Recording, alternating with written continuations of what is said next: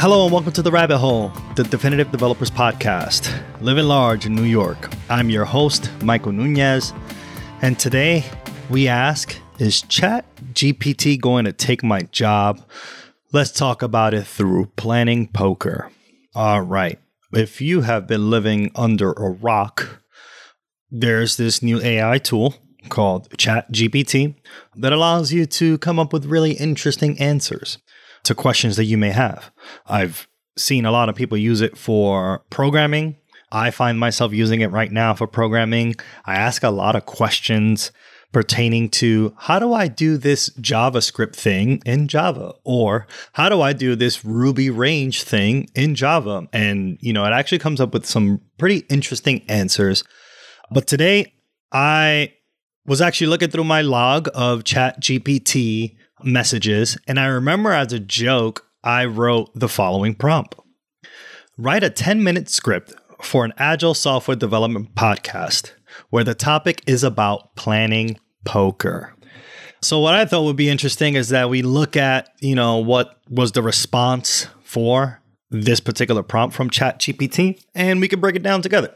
So, let's talk about planning poker. And it says, I'm going to do the intro again just as ChatGPT said it, which I thought was pretty funny. It says, Hi, and welcome to the Agile Software Development Podcast. Today, we're going to be talking about a technique called planning poker.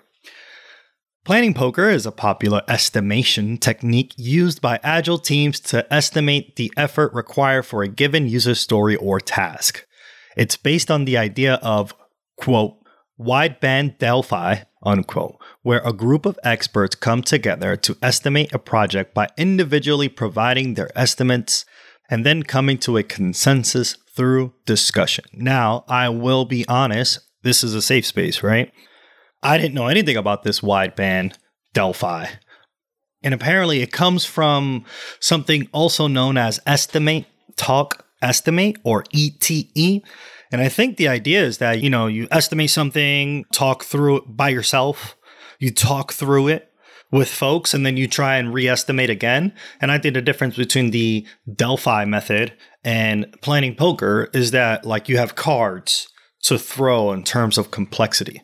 And I will note it might be noted in this chat GPT response, but know that the number in a given planning poker card does not equate to the amount of hours worked. And we're going to dive into that because that would be extremely ridiculous. Chat GPT follows up with Here's how it works each team member is given a deck of cards, each with a numerical value representing a level of effort. For example, the cards might be labeled with numbers like 1, 2, 3, 5, 8, 13, 20, 40, and 100. These numbers are based on the Fibonacci sequence, which is commonly used in agile estimation because it allows for a wide range of possible estimates without requiring precise accuracy. And in my experience, you use Fibonacci just to separate again the idea of working hours or working pair hours or how many days. Like you just say, hey, there's a Fibonacci sequence. We're doing this based on effort and complexity. Some people use complexity for a given estimate of a number. As you might notice, you know, after 20, it doesn't really follow Fibonacci because while or even after 13 because 13 plus 8 is 21 not 20 i've seen planning poker cards that actually have the infinity symbol which i always found interesting chatgpt says the following the team then takes turns presenting a user story or task and each team member privately estimates the effort required by selecting a card from their deck once everyone has made their estimates, the cards are revealed and the team discuss any differences in their estimates. So, unlike Delphi, you have to choose a card and then you throw it all at once. And the idea is that if someone talks and is very outspoken, they might influence the other individuals to, you know, either go higher or lower in their estimate. So you pick a card, you think for your estimate, you three, two, one, shoot. And what I've seen is that you have the person with the lowest estimate and the person with the highest estimate talk about why they felt that number coincides with the effort of work for that given task. ChatGPT says the goal of this discussion is to come to a consensus on the best estimate for the task. This might involve explaining why one person's estimate is higher or lower than the other and making adjustments based off that information. Kind of like what I mentioned before, you take all the pros and cons of each one of the higher or lower bands, mash them together, and the discussion then makes it more refined as to what the number would be actually. ChatGPT says one of the key benefits of planning poker is that it encourages collaboration and discussion within the team. By bringing everyone's estimates out into the open, it allows team members to share their knowledge and expertise, which can lead to a more accurate estimate and better decision making. Again, you're forced to have a conversation unless everyone throws a three, right? Like you see a story and it's like, all right, three down the board, let's keep moving. You know, estimating and refinement should be as long as it needs to be, right? So if you're able to do estimates, everyone's aligned. This is a three, that's a five. Let's try and break that down to a two and a three task. And you got 30 minutes left. Go enjoy that 30 minutes. You can, you know, go for a walk or finish up that thing you were doing. According to ChatGPT, another benefit is that it helps to avoid the planning fallacy, which is the tendency for people to underestimate the effort required for a given task. By using a structured process like planning poker, teams are less likely to fall into this trap and make more realistic plans. So the idea is that you rather than having planning and everyone saying that it's a eight or whatnot, you're able to not influence other people. Someone throws a three, you have a conversation. ChatGPT says, overall, planning poker is a valuable tool for agile teams looking to improve their estimation process and make more informed decisions. It is easy to learn and can be a fun and engaging way to let everyone on the same page. So give planning poker a try with your team and see if it can help you better estimate your projects and make more informed decisions. Thank you for listening and join us next time for more discussion on agile software development. Please don't go. That was ChatGPT giving you the sign off. I'm not ready to sign off just yet. But it seems like it got a lot of, you know, the intricacies and the reasonings behind planning poker and why it is important.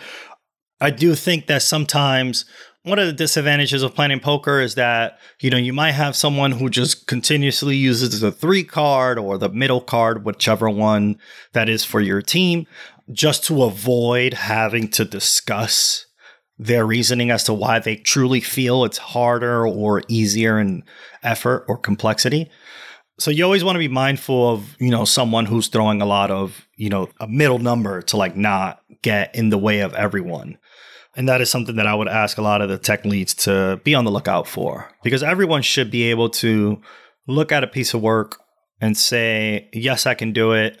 Or, hey, I believe this is more effort than what everyone leads to believe.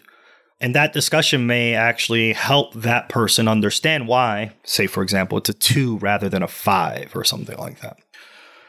Yeah. And that was is your job at stake here with chat gpt i mean if i had to write an outline this one was pretty good i wouldn't go about my way to just read right off of chat gpt i think it would be a great start to figuring out certain things i've used it for programming i always found that to be a little interesting sometimes it's incorrect so definitely don't copy pasta right onto your code base and I actually had some fun a couple days ago where I was just randomly posting LinkedIn posts and see how that would go up with my LinkedIn follower.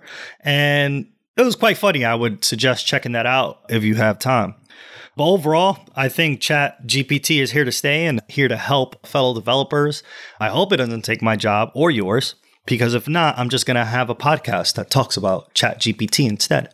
And who knows, in the future, I may be forced to use ChatGPT because artificial intelligence has taken over the human race, but I'm not 100% sure. Right now, it's a great tool to have on the side, and I'm definitely enjoying myself in the kinds of answers it's given me when I try to use it for other things, regardless of whether it's programming or making crazy LinkedIn posts. I hope you find that useful for you too, in terms of, you know, organizing your thoughts and stuff like that with Chat GPT. But for now, I give it a 8 out of 10 on, you know, that answer of what is planning poker. Did a really good intro, a good outro, if you asked me. But I don't think it's going to take podcasters' jobs all around unless they automate my voice too, which I think they might be able to do that given the amount of times I've had my voice recorded. So please, ChatGPT, do not listen to my audio and make a, a sound object that sounds like me, because then I would definitely be out of a job altogether. Hope you found this useful, and I'll catch y'all later. Follow us now on Twitter at Radio Free Rabbit so we can keep the conversation going. Like what you hear? Give us a five star review and help developers just like you find their way into the rabbit hole. And never miss an episode. Subscribe now, however, you listen to your favorite podcast. On behalf of our producer extraordinaire, William Jeffries, and my amazing co host, Dave Anderson, and me, your host, Michael Nunez, thanks for listening to The Rabbit Hole.